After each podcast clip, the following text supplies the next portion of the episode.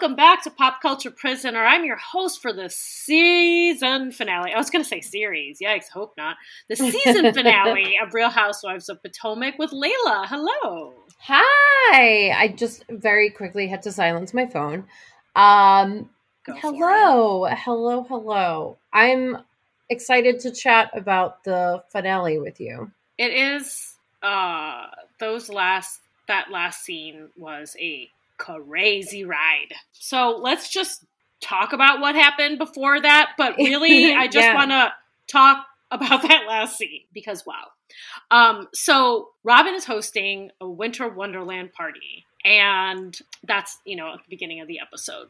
And Gizelle calls Juan in the middle of her testimonial to like say, How are you going to propose? And he says they're trying to create some tension. Like, wait, he's not saying how he feels about it. So, whatever.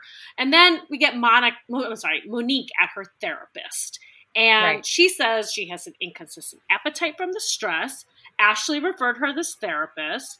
And Leila, we finally got some of her background, which was interesting. Yeah, yeah, yeah, absolutely. I I mean, I think we kind of alluded to this last week or at least yeah, I was kind of like I think at I think Monique's upbringing compared to Candiace's is like radically different and I think this kind of confirmed that, right? Like she's kind of always sort of felt to be the outsider and always trying to like prove herself to different parties. what she said in the to her therapist let's just say is um that she went to a predominantly white school for a while and she and she said she got bullied and kids wouldn't play with her because she was black and then she transferred to a predominantly white school and then, oh, i'm sorry. She went to a predominantly white school and then she went to a predominantly black school. And at the black Right. school they thought that they were too white like how they talk and stuff. So yes leila go on. Like she's always tried to fit in. Yeah that she's always kind of trying to fit in and sort of like uh feel like she needs to prove herself that she belongs in a certain space.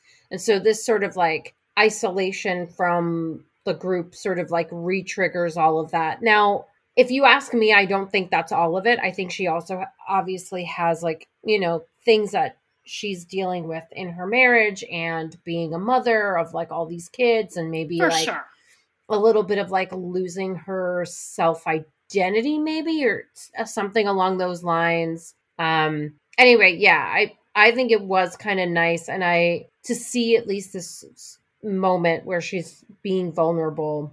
But also the therapist is right. She's like listen you like put up a lot of walls and like maybe this is like the bigger like a bigger issue is that you don't really let anybody in as a result of like being overly protective, which I think is true and continues to be true because in her confessionals, um, and we can talk about it later, like there's a confessional that happens a little later on in this episode where it seems like and it could be that that it was this way because at the time there was like a legal situation, but it just seems like it was put together and like edited and it just it felt like a very controlled statement that may have come from like a legal camp. Ugh, you know? Yeah, I know what you're talking about, and we'll get to it. I think it was the stupidest statement. But, well, no, I mean, she says in this, they ask her, like, if she's remorseful. And she says, Oh right, no, this is where she says it. Yeah, yeah, yeah. she says, I'm remorseful for my actions, but I'm not sorry for defending myself when I needed to. Like,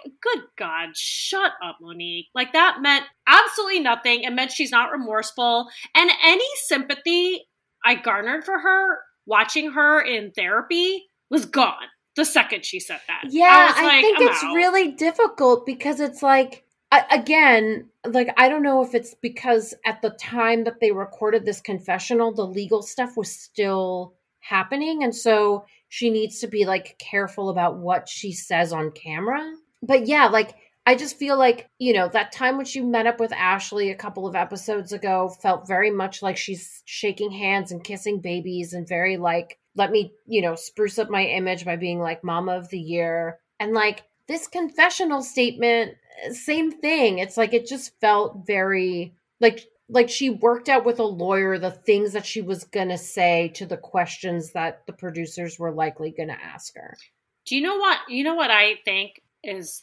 what's in her mind? I think that she's embarrassed that things didn't go her way when she fought back. But if people were on her side, she would have been like, "Yeah, fuck that bitch." Like she is not remorseful.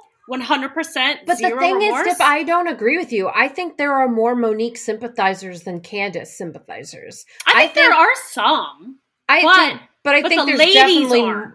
right. But the the ladies ladies aren't. Yeah. So I think I don't think that she is remorseful at all. And the only reason why she is um, shaking hands and kissing babies is only because the ladies are pissed at her and because this court case happened. Otherwise, she's not remorseful. And here, and the thing about her, the thing about her, the walls that she put up, I understand that the therapist asked her about that, and she's not like she was not the one using that as an excuse for anything that happened. Hmm. But those walls don't really relate to this fight for me. She was friends with these women. She was good friends with Candiace. Those Right. walls mean like that doesn't explain anything about her yeah, that's a really like, good point. in light of this fight. So right. sorry that that happened to you, but means nothing to me. in Yeah, this yeah, yeah. That's right. That's right. And you know, I mean, obviously she's using it as a defense, right? As like some sort of excuse. Like I have to prove myself to these women, and it's like, well, but you No, you were already friends were with friends with them. Yeah.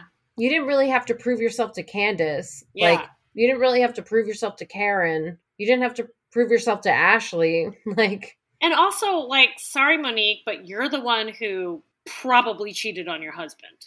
Not us. You just got caught. You know, if that rumor is true. Oh yeah, she was I mean, stepping out. It's like it's not our fault. but the thing is, I well, I mean, I don't, I don't know how the cheating rumor is relevant, but Well, yeah, that's what started the animosity. Right. But honestly, it, even if the cheating rumor is like one thing, or like the like the trainer situation is one thing, I, but I really think that the bigger trigger was like the baby rumor more so than the than the trainer rumor. Which is to say that like the ladies were saying that the kid that she had with Chris wasn't Chris's kid. Right. Yeah. Just to back up to a very old episode where Leila was giving the juice from a Reddit thread. When yeah yeah yeah. and i think she might have mentioned it in like a watch what happens live or something. And i'm sure we'll hear about it in the reunion. But it's like that rumor then really backfired because like the baby looks like i mean it's like it's like saying that like dean isn't michael's baby. Like dean yeah. is basically just like a bean of michael. Like Yeah. Speaking of Dean, so we go to Ashley and Michael, and first of all, I it pains me that he looks so much like Michael, but my God, Dean is so adorable. I just my heart melts. Dean is so cute, but it is despite the fact that he looks like that golem of a man that Yeah. his father. yeah Um. Did did Michael like brag about his son's penis size at the beginning of this? scene? Yes, he did. Ugh. Yes, he did, which was like really gross, but like not. I mean, that's like on brand for Michael. Michael's just a garbage person. Uh, Here, the thing that I thought was interesting about this scene is like there's a brief soundbite because I don't think it was from a confessional. I don't. I don't remember. I just heard it and I typed it up. But like that, Ashley is like determined to have a happy family. It's like, dude, Mm. it shouldn't be this difficult. Like I know. really like already like I will fight till the hell's Yeah. bottoms and back like to make sure that our family is happy and it's sort of like it it's a good thing to remember that she says this as we talk about the epilogues of all the ladies at the end of the Yeah. episode. Yeah. Um, I mean, it was insane that that she was like, ever since that dinner with my mom and my uncle, things have been great. And it's Right. just like, oh, Ashley, like I'm I'm so Right. done. Like I'm so yeah yeah it's it's crazy because it's like i don't fault you for being over this i kind of feel like i'm over it but i also feel bad for her because it's just like wow just ashley is just so broken and she's just sort of like yeah like she just puts on this front like all the time like everything's okay michael's great like we're working through our problems like what a sexy man and i'm like i think I think you keep telling yourself these things so that you can believe them. yeah, I think there's definitely an element of that. Yeah. Um, so then there's Candiace and their mom getting their, Their nails, done. This was very boring. Very boring. it's like, Um, okay. she's really getting along with her mom right now, essentially, and her mom can't wait for her to have a kid. She's like, I want to live with you. Candiace is like, no, but then Candiace just relates this all. What it has to do with the episode is she's just like, oh, I thought Karen was like a second mother, but I guess not. I want to be like a good mother to my kid, like how my mom is. It's just like, okay, Candiace. Um, right. And it's like, your mom's not a good mom, Candiace. So no. don't look to your mom as like a good uh, example. No. So then Karen and Ray, they have this like, they say it's like a producer cam, which is very weird. They're in, okay, um, Karen is getting ready to do an HSN shoot for her La Dame perfume. And she's having a conversation in her room while she's packing with Ray. And they put like on a chyron at the bottom, like producer cam. And I'm like, yeah. why? Like, did they not know a camera was in there? Like, all things that we see are a producer cam. You know, it was just bizarre. No, know. they're not. I suspect that the reason why they did that was because that footage was particularly low. So my oh, suspicion because is it was bad that, quality.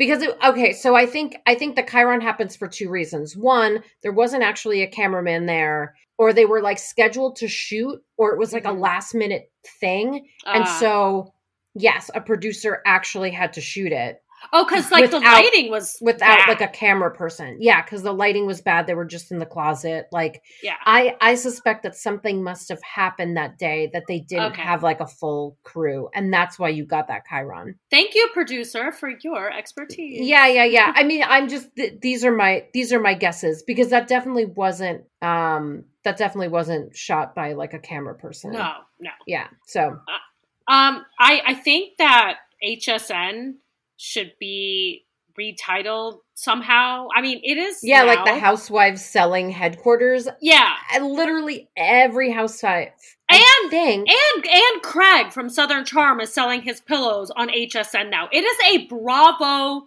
It's the Bravo shopping network. like, yeah, I because I was gonna say I think at least one housewife from every franchise has done a pitch to HSN, but I I might I mean, be it's, wrong. It's it's a lot. And so, yeah, anyways, it's a lot. It's that's. I mean, if you can't get your products on HSN and you're on a Bravo show, then you might be a loser. Yeah, it's like I, I mean, like I don't want to give any tips to Kelly Dodd, but maybe she needs to sell her water on HSN. Yeah, exactly. Um, I I did think that Karen did well in her HSN. She's just so like charming and fun. She just, I mean, she does like these dopey things. Like we get a little clip of her from her HSN preview and she's just telling the ladies she's like oh i she's like ladies hot tip like if you're going on a date put a little bit of La Dame behind your kneecaps. And it's like okay. It was very crazy funny. karen. it was funny. But the big thing in this producer cam segment was karen showing receipts. So she says to ray all the women think that i was trying to ambush candiace at my party for the wig right. party by trying to time them actually to like be there together. And so these are the texts. She showed and she sent these texts to all the women. The screenshot. So at 2:20 p.m., Karen sends Monique the following text at 2:20 p.m. the day of the party. I understand 4:30 only gives us 30 minutes, but we're good TV together, and the important thing is your support. See you soon. I thought that was very and I feel like these were definitely real texts because this is a break in the fourth wall, you know? Yeah. And then Monique says, no prob, I spoke with them and and they will be sure to hold anyone if necessary. I'm not playing around. Can't wait to see your wigs. I'll try to get there as soon as possible. We'll text when I'm on the way. Then Karen says, I appreciate that. Hope you can come at four because I have a hard stop at five because I'll have to get changed for the event. We will make it work. And then a smiley face emoji. And then there's a text with Candiace, and Candiace says, Tell me what time you want me to come again. Karen writes 6:30, please. And then Karen texts at 6:16 p.m. and says, "What's your ETA?" Now, it's possible that perhaps Karen was in cahoots with Monique about this, though I don't understand how that could be. But even if like Karen wasn't in cahoots with Monique to get them to come in the same room, she was still telling Candiace, because Candiace says, yeah, but Karen actually called me earlier and said, come at 5.15 or 5.30. So uh-huh. they still wouldn't have overlapped. and that right. is what is bugging me. And towards the end of the episode, when Ash um Candiace is losing her mind, she's like, You were trying to get us to overlap. You said what if I came early and all this stuff? And it's like, I don't get it. According to these receipts, Karen has cleared her name, don't you think? Yeah, I mean, especially if she's already said that she has a hard stop at five. I mean, Yeah. here's the other thing, though. I, the one thing that I think Karen kind of forgot to add as a variable by inviting both of the women. And to be perfectly frank with you, I think that Karen must have invited Monique to be like, okay, I need to come up with some reason to give you at least a little bit more screen time since you got like effectively iced out after this fight and then we like saw almost none of you for the rest of the season. And so I do wonder that Karen, like this is Karen kind of doing Monique a solid that like went left because Monique kind of showed up late and for whatever Mm. crazy reason Candiace for the first time ever was about to show up early. No, but she wasn't. She just said, What if I did? In fact, Candiace was super duper late. Oh, I see. I see. Yeah, yeah, yeah, yeah. Yeah.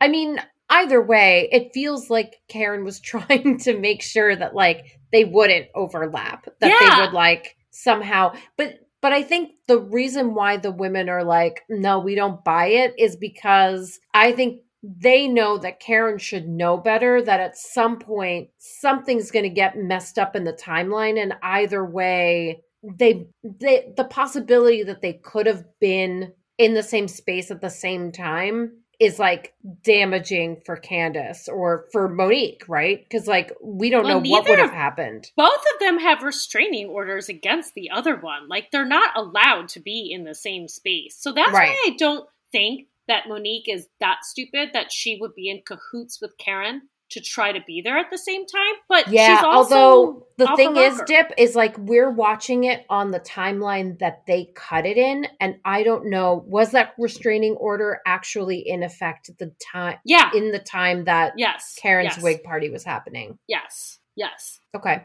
because it was as soon as the um, case was started. Oh, right, because they were talking about the case already. Yeah, yeah, yeah. yeah, yeah, for sure. So, but the thing is, the only thing that gives me pause that wonders if she was in cahoots with Monique is Monique specifically saying they will be sure to hold anyone if necessary. Like, it's like, was that like her making up a fake receipt? I don't know.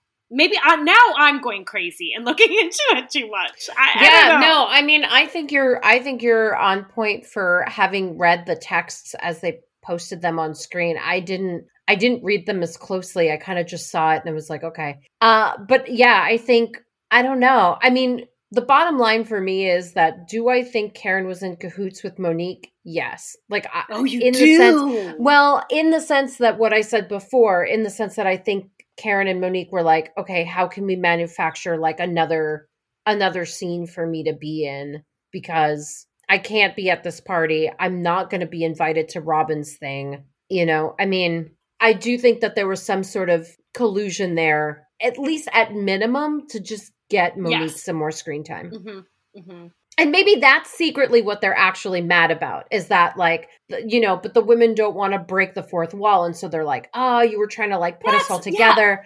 But like, maybe the, Yes. the, the actual argument is like, why are you trying to give Monique some more screen time? Like, she's still on timeout. You know Right, what I mean? She's trash. Like, yeah. So that's what, and I haven't read anything about this episode online yet. I know that you're a little bummed that you haven't like gone on the Reddit boards yet.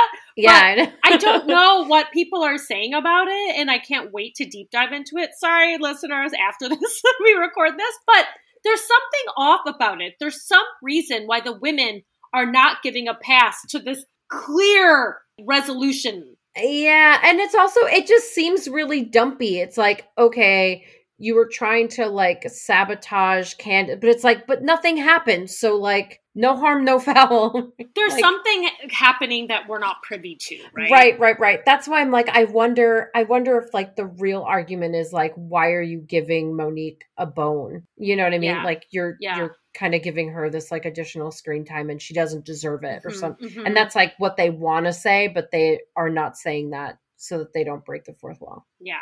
So then we get uh, a therapy scene with Robyn and Juan, which I really enjoyed watching. Do we know I'm about so their history? glad you said this. I'm so glad you said this because honestly, I thought you were going to be like, "Oh, it was so boring. and I Oh, fucking no. hate Robyn." And I think like whatever.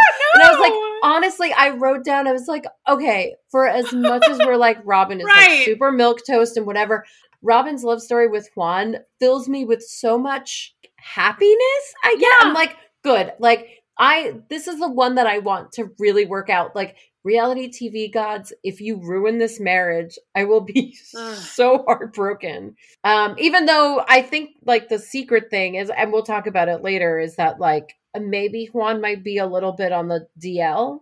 Yes, we'll, we'll get to that. We'll Let's get to that. all that. But okay, so let, I'll I'll just like summarize what it is. We've heard this story many times, but in a nutshell, hopefully for the last time we have to hear this, but they met in 1996 when Robyn was a senior in high school and he was a junior. His parents had just died a few months prior, and he became a part of their family. They embraced him like a son. They married when they were 26 years old, and they divorced in 2012 after they had two children together. And so, what happened during the marriage seems to this is what I mean, this is what happened because they're both sitting there saying it. Right. Juan wasn't very present during the pregnancy. And, you know, the therapist kept like reeling back a bit. So, in the end, this is what the story is. They were having problems with their marriage before they had kids. He was playing for like the Detroit Pistons, like really big time. And, Yeah, it was like the Piston and the Rockets. I think he played for two teams. oh, did he play for the Rockets too? Yeah. I So, he was think like, so. I think that I think we see him wearing like two. They showed Yeah, two they did of him show two. two jerseys. Yeah. So she was an NBA wife and and so Robyn starts off by saying, well, he wasn't very hands-on when the kids were infants. And Juan gets a little testy. And it's like, let's no, let's be real. Let's not act like our marriage was awesome. And it was weird because Robyn is like smiling in this almost like condescending way, and Juan is getting pissed. And I don't think we've ever seen Juan get pissed. So I was Right. getting really uncomfortable. And then I thought, oh my God, is there still tension like that I'm unaware of, or things that are not resolved? So then they break it down more, and Juan says, which I thought was very interesting. It wasn't like Robyn is an angel. Like he said, you could have been a better wife. And so they had problems. Then they had kids. And he said that because their marriage was shitty, she put up walls. They had these kids and he couldn't penetrate them. And it wasn't just that he was like sleeping with random women. right. He because was, like looking player. for affection and like yeah. He was like emotionally cheating as well. Right. Right. yeah, Right. yeah. And so they were not in a good place. And Robyn put a wall. He said he got it elsewhere. I was shocked when he said affection and romance. Like I was like not expecting that at all. And that's why I was just like, wow, this is so interesting.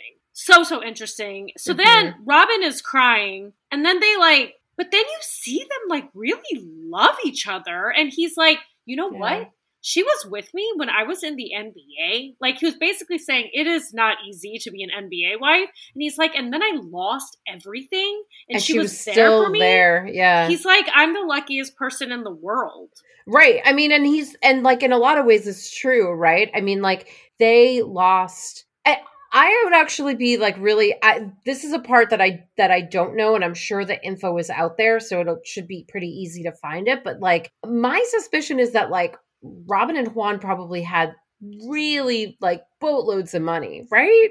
I think so. They must have had like a lot of money, and like they must have lost so much because like even in season one you're like and even robyn like openly said she's like yeah i'm like the poorest housewife you guys it's like her Yeah. and gina are like the poorest Mhm. housewives Yeah, yeah. I think um it was a huge drop, like in class, like stat class, class. Well, you know, huge drop in status because you know so if you're rich, you're high, you're better class than everyone else. Just kidding. Just kidding. um but anyway so then they're crying and i just was like this is really touching and i buy their love i like yeah really do. i think that's i think that's why like after the I don't know if i i'm was like naive but i i don't know i buy No, it I mean, I hope I'm not being naive, and I I hope, Yeah. like, as the audience, we're not being naive. But like, I think at the end of this therapy session with the two of them, I'm like, oh, this is why, like, yeah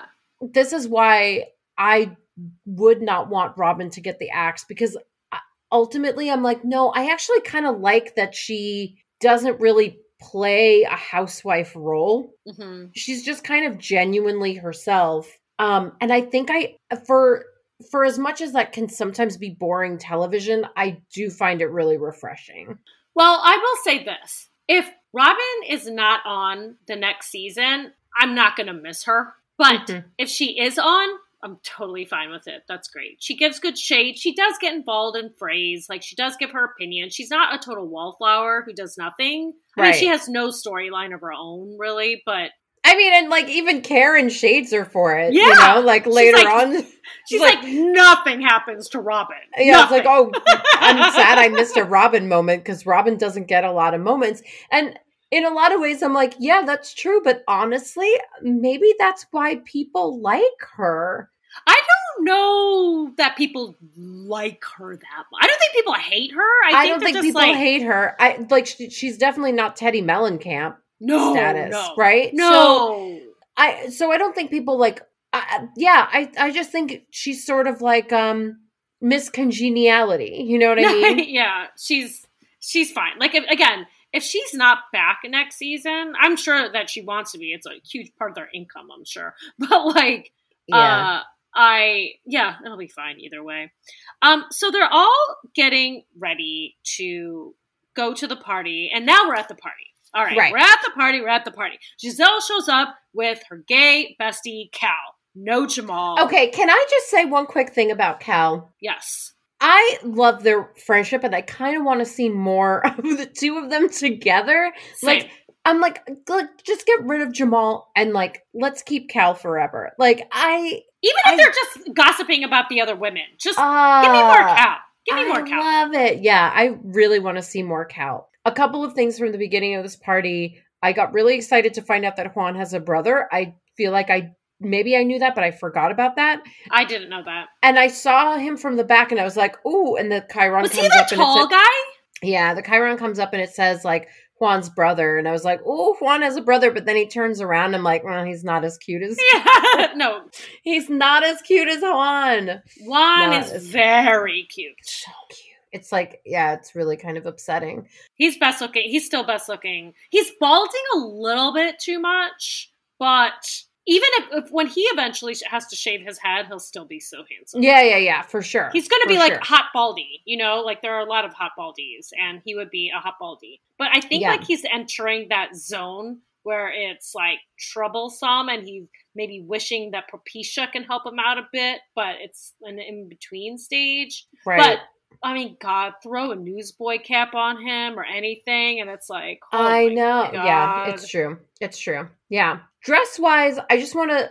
This is the first time I actually like paid attention to the dresses because usually you're the one that does the dresses thing, and then I'm like, Uh-huh. oh, I don't know, like I don't remember what they're wearing. But this time around, I'm like, oh, it's a party. I'm gonna put on my eagle eyes and like really see what's happening.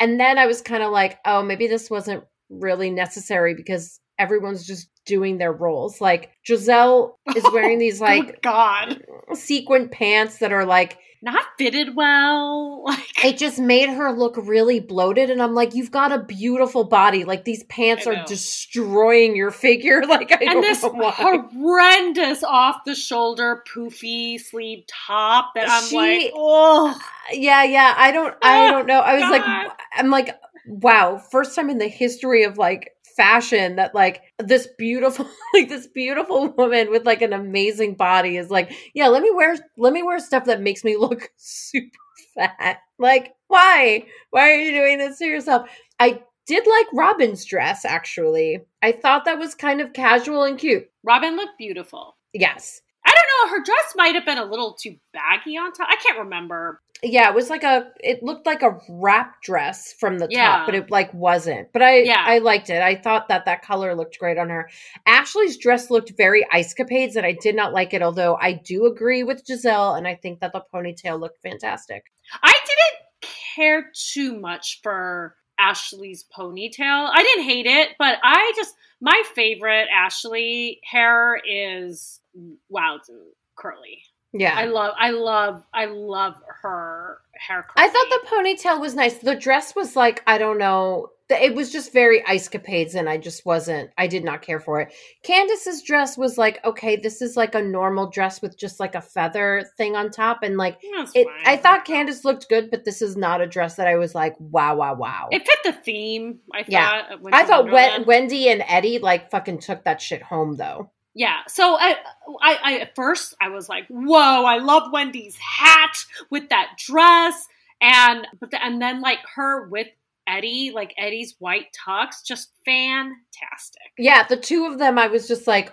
wow wow wow wow wow you guys like dressed like just they dressed like a, like a couple that matched you know what i mean and it's just like this looked really slick it looked so good This is like a formal event, and I think it's really nice when people go all out. It's like respectful to like go all out for yeah a yeah big yeah occasion. They look great. I thought that um Chris of Candiace and Chris, I liked his red number. It was very festive. Yeah, can I just say, I feel like we've seen Chris wear colorful tuxes before, and it's kind of like I appreciate that about Chris. I do too. I do too. It's so easy to not do that as a man.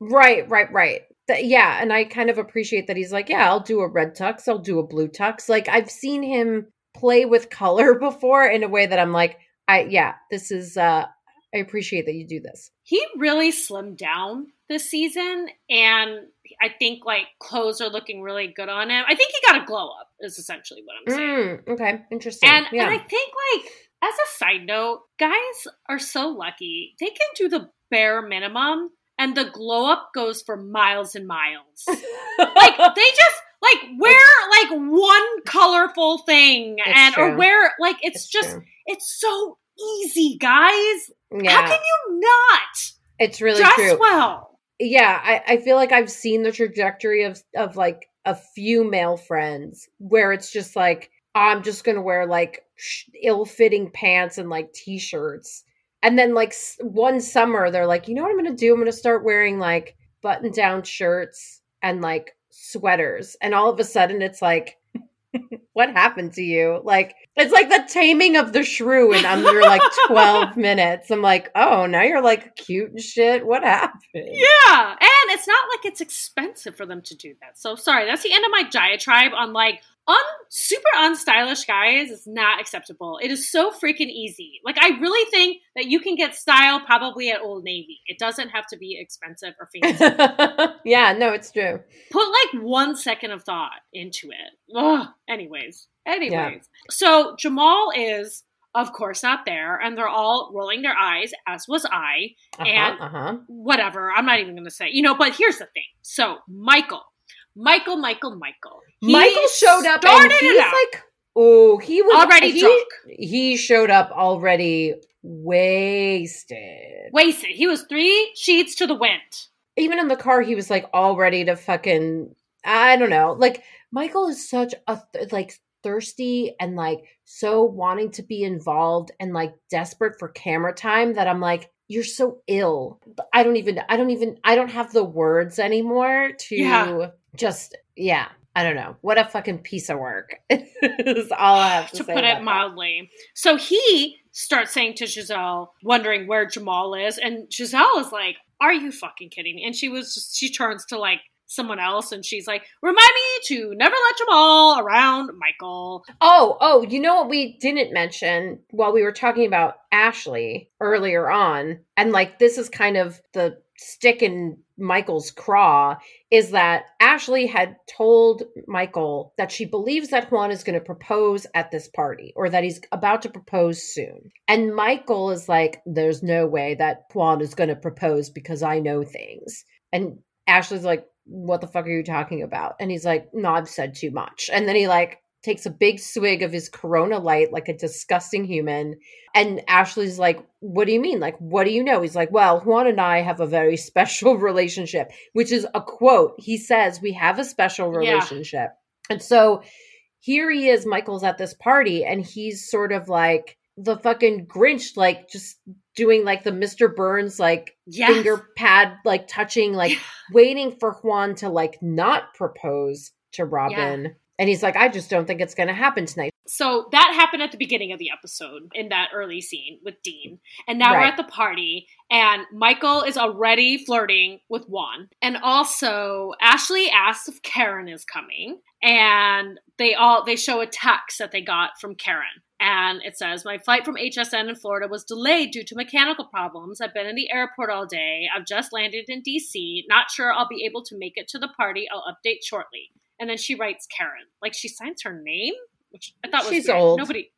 Oh, okay. Old people. I feel like old people do that, right? Like my mom would do something like Yeah, that. yeah, yeah. When like people like do a post on Facebook and it's like love mom and it's like your name's already on attached to the thing. One time my mom sent me a gift and she wrote a little card and she said, she I'm not kidding. From Sudha, which is her name, from Sudha, in parentheses, your mom. I, I, I think I like kept that because it was the funniest thing in the world. I was like, okay. It's like, mom, I know your name. I'm pretty sure. So, anyways, Ashley and Gizelle and Robyn think that Karen's avoiding being confronted about the shadiness from her party with the Monique stuff and everything. So then Michael is getting real messy and he's saying, Oh, you're gonna let Candiace sing? That's nicia. And Ashley is like, Oh my god, I cannot take him anywhere. yeah. At this point, I literally have in my notes, ah, whatever happened to Charrisse this season? She was this huge presence at the beginning in the like first episode or so, and then we Yeah. never see her. And then later in this episode, she shows up. So I thought, and it funny. honestly didn't even matter because she like shows up. It didn't matter. She showed up and then she like goes and has a drink with Michael and she rolled her eyes once at Karen. That's it. That's it. Like so, it was odd. Yeah. Anyways, so then Michael says he's talking to Juan and Eddie or someone, or yes, and Juan says, "Oh, have you met Eddie before, Wendy's husband?" And he says, "No. When would we have met?" And Juan is like, "Oh, you weren't at Candiace's and Chris's anniversary party." And Oh, right. And then Michael's like, yeah, why would I go to those like fuckers like anniversary party yeah, he's like, "Why would I deal with those?" It sounded like you said fuckers. I'm like, was it assholes? But it was bleeped out. And Juan it says twice, like, "Oh, we're not gonna do that tonight. We're not gonna do that tonight." Then we cut to like the women, and Robyn is saying she doesn't care if Karen is there or not. She didn't like that she threw Juan under the bus at her wig party. Right, right. And then Wendy's in a testimonial and she's like, oh, Karen's fake as hell. And especially to Candiace. And like you and me have talked about, like, Wendy, stay out of it. Uh, Michael, and then the, the camera people, they make sure that they like zoom in on Michael asking, ordering for uh, like another Corona because they're really setting up how wasted he is. Yeah, right. And then that's when Ashley tells Gizelle that Michael was surprised that Juan a Juan proposal might happen. And and then like they turn to Michael and he's complimenting another guy's suit. And then and then that and then he says, "Well, uh, uh but I'm not gay." And they're like, "We didn't think say that you were." He's like, "You better not fucking assume that." And it was just like, "What is going on?" yeah, yeah, yeah. It's crazy. I okay. So this is a bit of an offshoot because this happens uh at on Watch What Happens Live. Andy asks Ashley about this flirting that Michael is doing, and and Ashley's whole thing is like, oh my god, like you know, guys should be allowed to like say that other guys are attractive, and like thinking about it like in this like really negative way is really homophobic. And she's right. She's right about that. But what she is not right about is the fact that immediately following Michael's sort of like, hey, you look really attractive, you're well dressed, da da da da da, he like has to double down and be like, but I'm not gay. Like, that's what gay people do, and I'm not a gay man. And it's like, okay, well, Who's the homophobic one now? yeah, right, exactly. Like, you've canceled this out completely. Like, yes. and Ashley doesn't talk about that, you know? Right. Obviously, we don't think that it's bad for a guy to compliment a guy on their clothes, but that was not the intention here. Like, Michael is hitting on them and can't, and Ashley, I, I cannot believe that Ashley. I mean, here's the thing. I, like whether he's hitting on them or like whether you believe he's hitting on them to me is like irrelevant. To me the issue is if you go up to someone and you're like, "Hey, I love your hair. Like your hair looks fantastic." Or like, "Hey, I love your outfit. Your outfit looks great. You're always super well dressed. Like I love the way you you dress." To follow that up, you know, if you're doing that from like uh same sex to same sex, Mhm.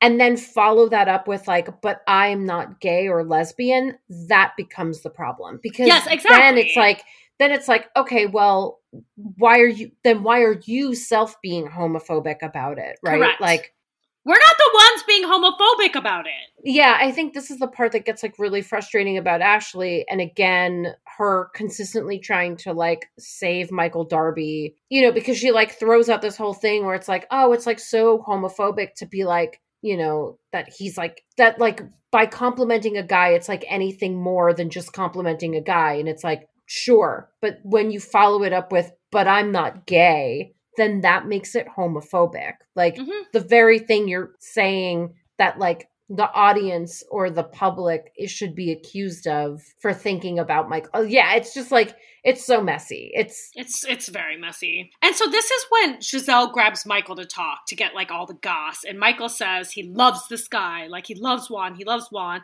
And then he says he and I have a special relationship. right. And and then Gizelle gets up and it's just Michael and Ashley. And Michael says to Ashley, Why would I tell her what I know? And then she's like, Wait, what? And then she's like, Well, tell me. And he's like, He wouldn't tell her. And then she says, and they the like they put editors put it- subtitles on. subtitles. Yeah. And she said, if I grow a dick, will you tell me? And it's like, they did that on purpose, obviously. It's like, Ashley knows that Michael is fucking dudes.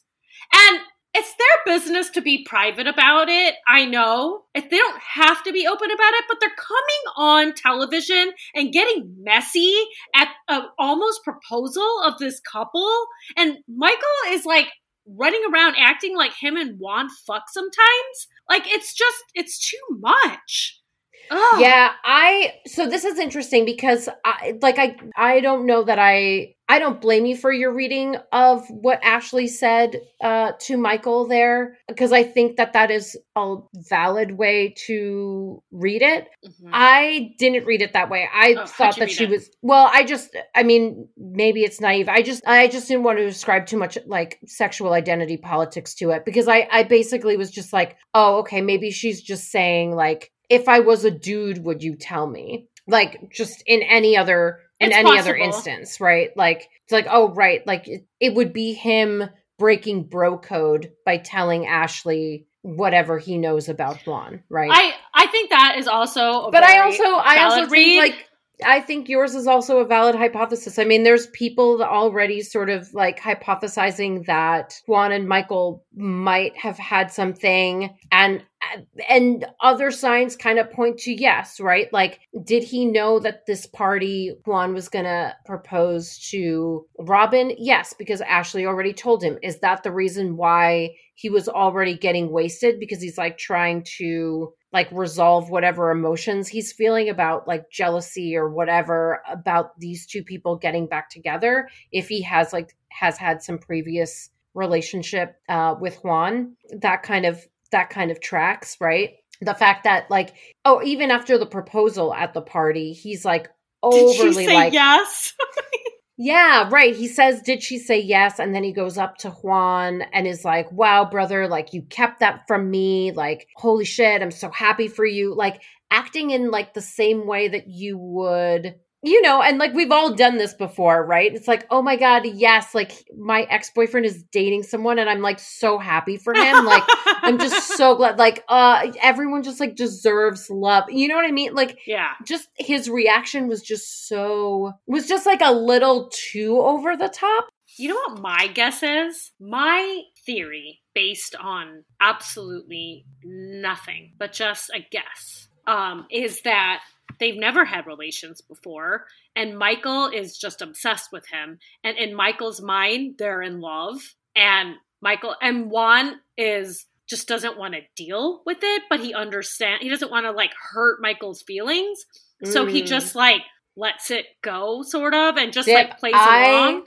love this theory. I love it because I because all of my notes was like I were like I don't understand why Juan is so friendly with Michael back. And then I started thinking about it and I like watched another clip in which Michael was like, "Ah," and it does really feel like Michael is like this like got this like puppy dog schoolgirl crush on Juan and Juan's just like yeah, dude, we're buds. Totally. and it's Yeah. like, uh, okay, where's Robyn? Like, can I get the fuck out of here? Yeah, and that's why he like says things like like doesn't Juan is just very like secure, I think, with his sexuality and and probably just like kind and you know like juan just strikes me as a really kind of nice guy. Right. who i think you know probably would be like in his mind is like yeah this dude like flirts with me all the time. He thinks we're best friends. Like i don't want to like burst his bubble so yeah i like throw him a bone i'm like yeah yeah you're a cool guy like oh of course like we always hang out but like in my mind i'm like does juan really hang out with michael Probably there's not. no way there's no way And then when Michael was like, "Oh, like the bachelor party," and he's like, "It should be done right." He's like, "Oh yeah, just me and you, man." Like he's just like throwing him a bone because he knows that like it'll satiate him, you know? Yeah like, yeah no yeah harm, no foul. And also, like, he probably has been around Michael when Michael's been super duper wasted a lot and is like, and he just kind of knows how to bear. handle yeah he just, knows, how, to handle it. And he's like, not gonna, like, yeah. And in all fairness i i mean juan's probably been in this position before even in nba days Yeah. where like you know women and men have probably thrown themselves at him and yeah, he's just like yeah. okay i'm not gonna beat you away with a stick i'm just gonna be like nice but not And also, like, a lot of, uh, I, I think that there's a lot of straight guys who are very flattered by a man. They're just, like, they're flattered by anyone flirting with them. right You know? exactly And, right and it's like, why am I gonna, like, be mean to my fan? You know what I mean? Like, yeah like it's like doesn't matter if they're a man or a woman. Like it's Right. just like it's like this person guy adores this me. guy is saying that i have a cute butt like cool, yeah, Who nice doesn't want to hear you. that? Yeah.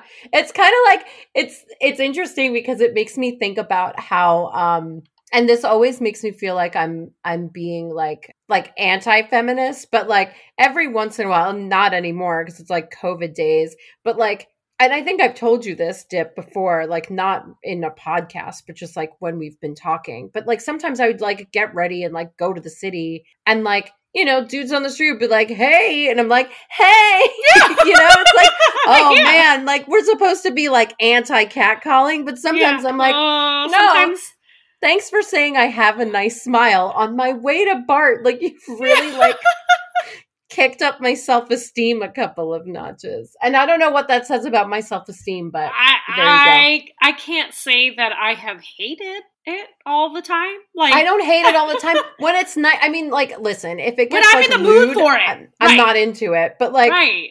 you know, it's like the ones that I don't like are like, hey, you know, like those I don't like. I'm like, I'm not going to stop and talk to you. Right. You Like- know when it's like predatory. I don't know.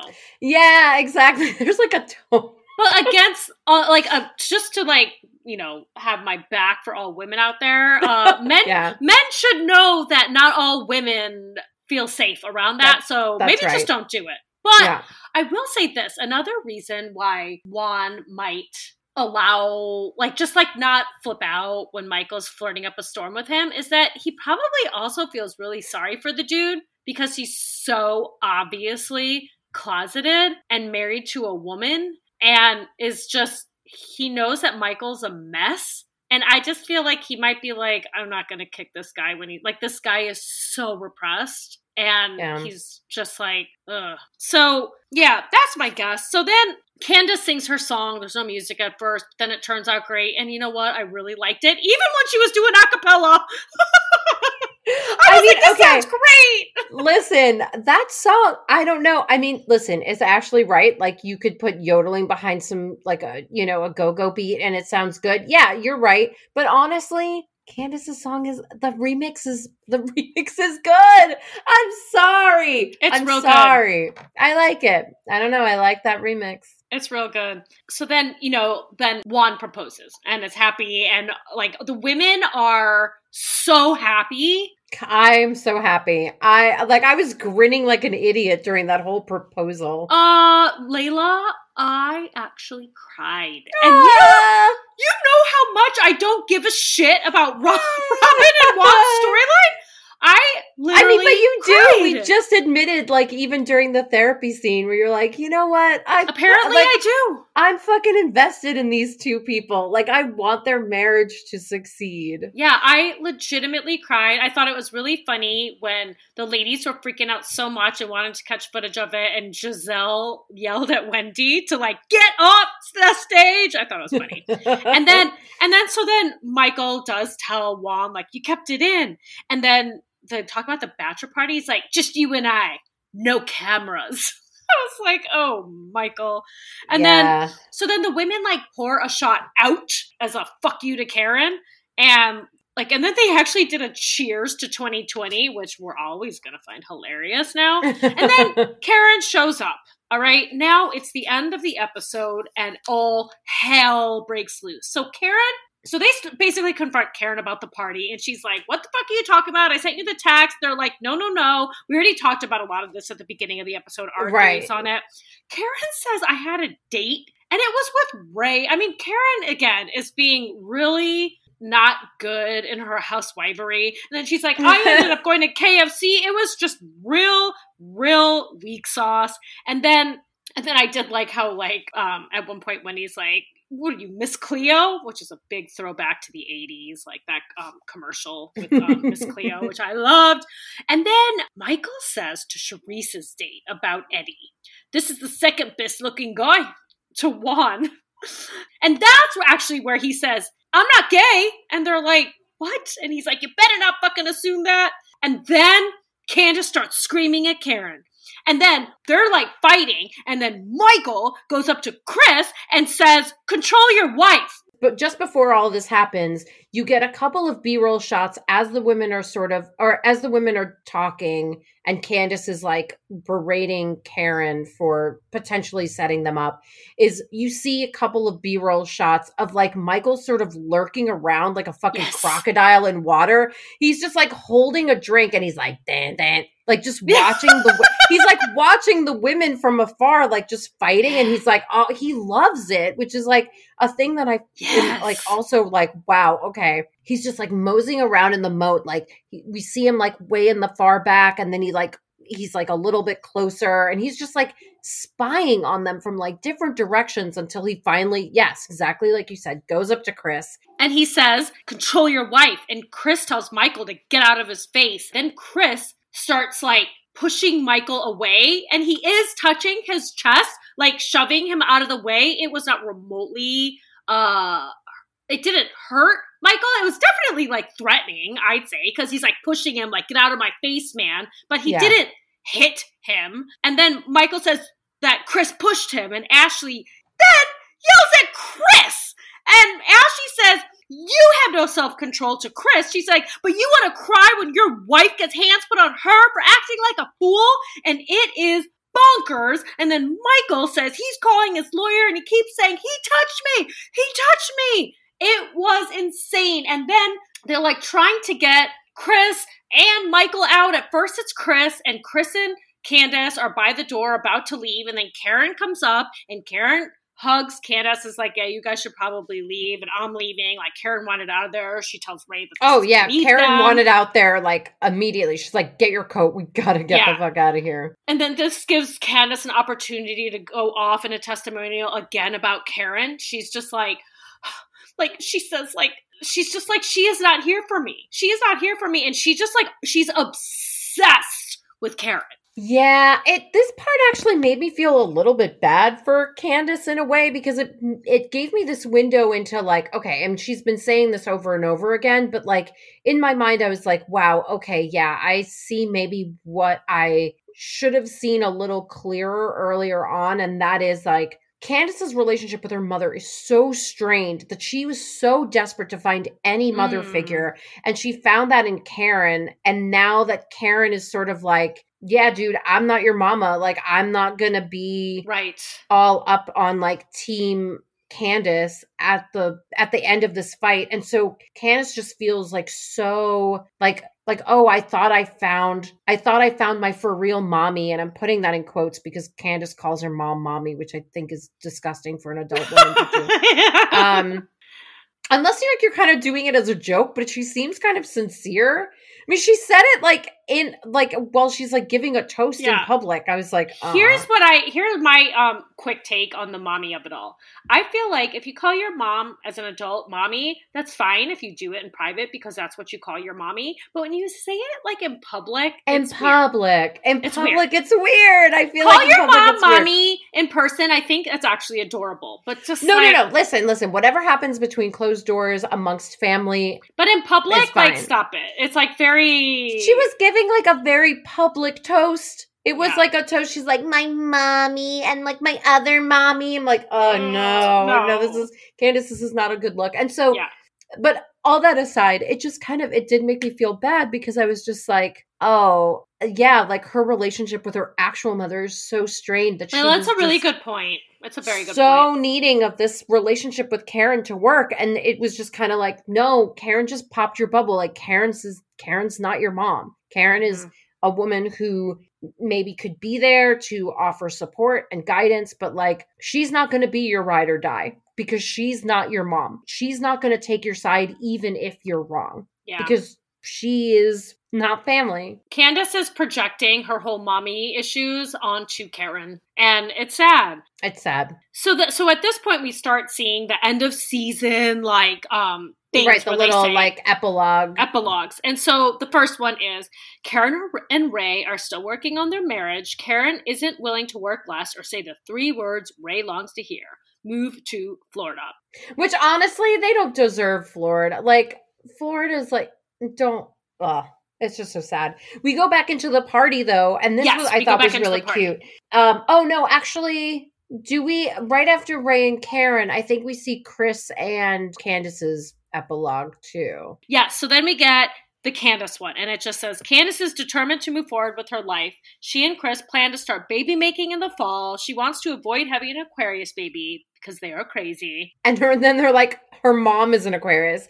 So yeah, so this kind of like circles it on back where you're like, okay, right. Like this relationship with her mom is like very, I don't know, just very tumultuous and like riddled with a lot of issues. I also think that like it's interesting now that we know that like she just bought a house and so like you know is candiace about to start ma- baby making soon? Probably now that she's got like the house ready. Um so that'll be interesting to see if candiace comes back next season will we see a a baby or baby making storyline? This is so strange for me, but if Candiace got pregnant, I would be interested in this storyline. Because I'm not interested in pregnancy storylines or having baby storylines, but she is so complicated that I'm like, I want to see what a Yeah. mommy Candiace is. I think uh, okay, I would hope that in the end she like actually grows up because I think part of me being disgusted about the idea that Candiace wants to be a mom is that she's such a baby herself. Mhm, Like mhm. em- like emotion she's like emotionally stunted as Correct. like a little kid. yes. And so it's sort of like in my mind, I'm like, no, babies having babies. Like, I don't want to see, even Yeah. though she's like a fully grown adult woman, but She's just like 30s. emotionally, yeah, just emotionally, she's such a, she's such a baby. That's why I think it's So it might be interesting to see, like, you know, because here's the thing, like, we've seen it, right? Like, Porsha in the beginning was like a big dummy, and like, you're kind of sad to see her like stuck in this marriage that was like really broken, and then she's just sort of like dawdling along. And now it's like, wow, the glow up of like, the glow up of Porsha has been really remarkable to see in the 13 seasons that we've seen Atlanta. And so, yeah, I mean, it, uh, is Candiace like super annoying and do I really just like her right now? Sure. But like, that doesn't mean that like she couldn't have this like really fun and interesting trajectory that might be like, wow, remember when Candiace used to be this like big old Right. mess? Yeah, yeah. I think she, she she's compelling television. So then we get Juan and Robyn's. It says Robyn and Juan plan to build a new home in the DMV area and to eventually have an island destination wedding. Juan hasn't mentioned it. Michael Darby will be invited to the bachelor party. So now at this point, I just want to say, like, they're going through the epilogues and you're kind of calm, and they're interspersing it with the party happening and they're dancing, and you're relieved. You're like, okay, like you know, Right. It was like a little tiff. it was all tiff. It was intense. So we're still chill. Oh, Juan tells Robyn that she that he's drunk, which I honestly I don't oh, know. I missed that. I don't know what it was about that, but I was like, I'm really turned on by this moment where he's like, he's like, I'm drunk, and she's like, uh oh, just like hugging, and I'm like, oh, when will these two like release a sex tape so that we can oh like my see it?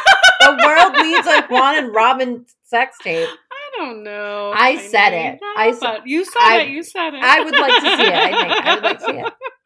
Um, so then it says Wendy continues to expand her political commentary career, speaking up for justice on cable news. Her mother is very proud of her, but still wants her daughter to remain a professor for bragging rights. Okay, boring. Then it says Gizelle, Gizelle and Jamal's daughters are finally more accepting of their relationship. Okay, how do they know that? The couple does not plan on moving in together anytime soon. Jamal still lives, quote, in the phone. So, what else? So then we're calm.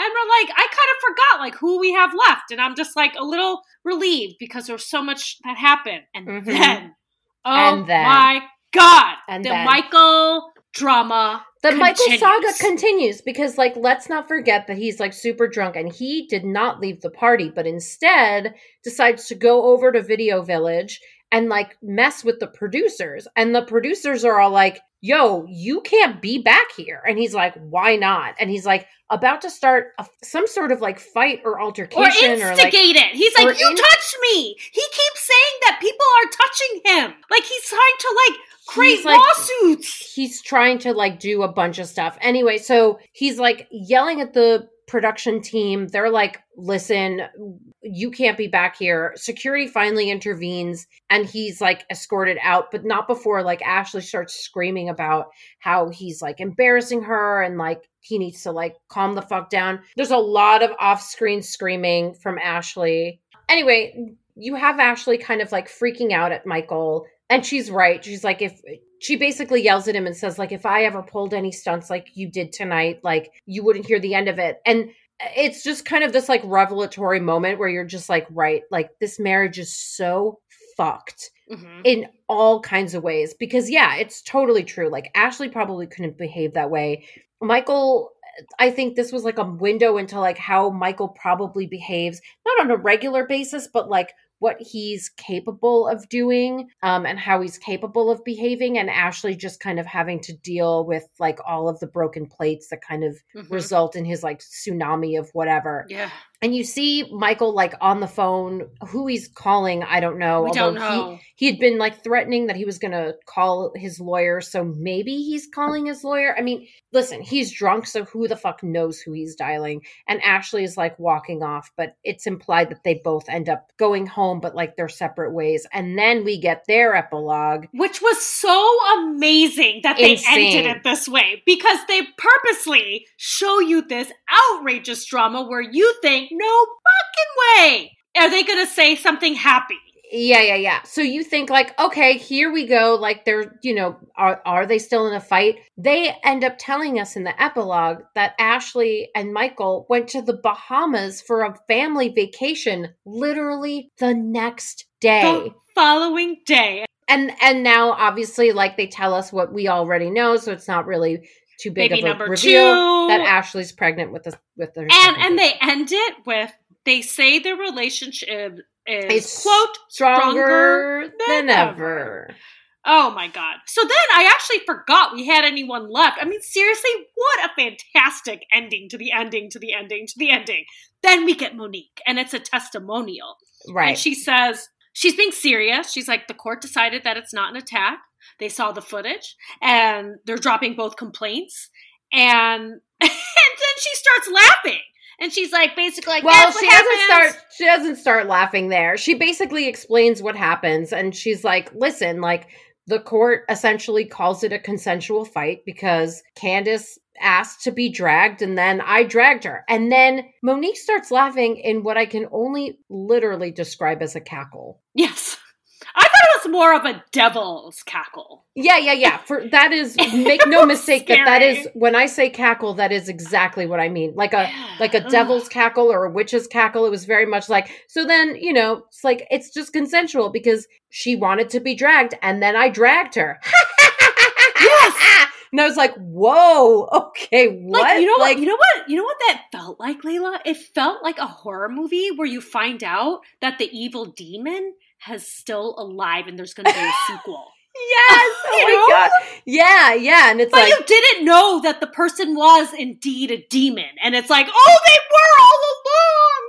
Oh my! Oh my god. Yeah, I so. I will I will confess to you that in the interim of us recording this episode, I got a um a Facebook message from one Jennifer Talon, friend of the show. Hi, Jen. Um and she writes, and I'm gonna show you, she's like, OMG, I love Monique. what?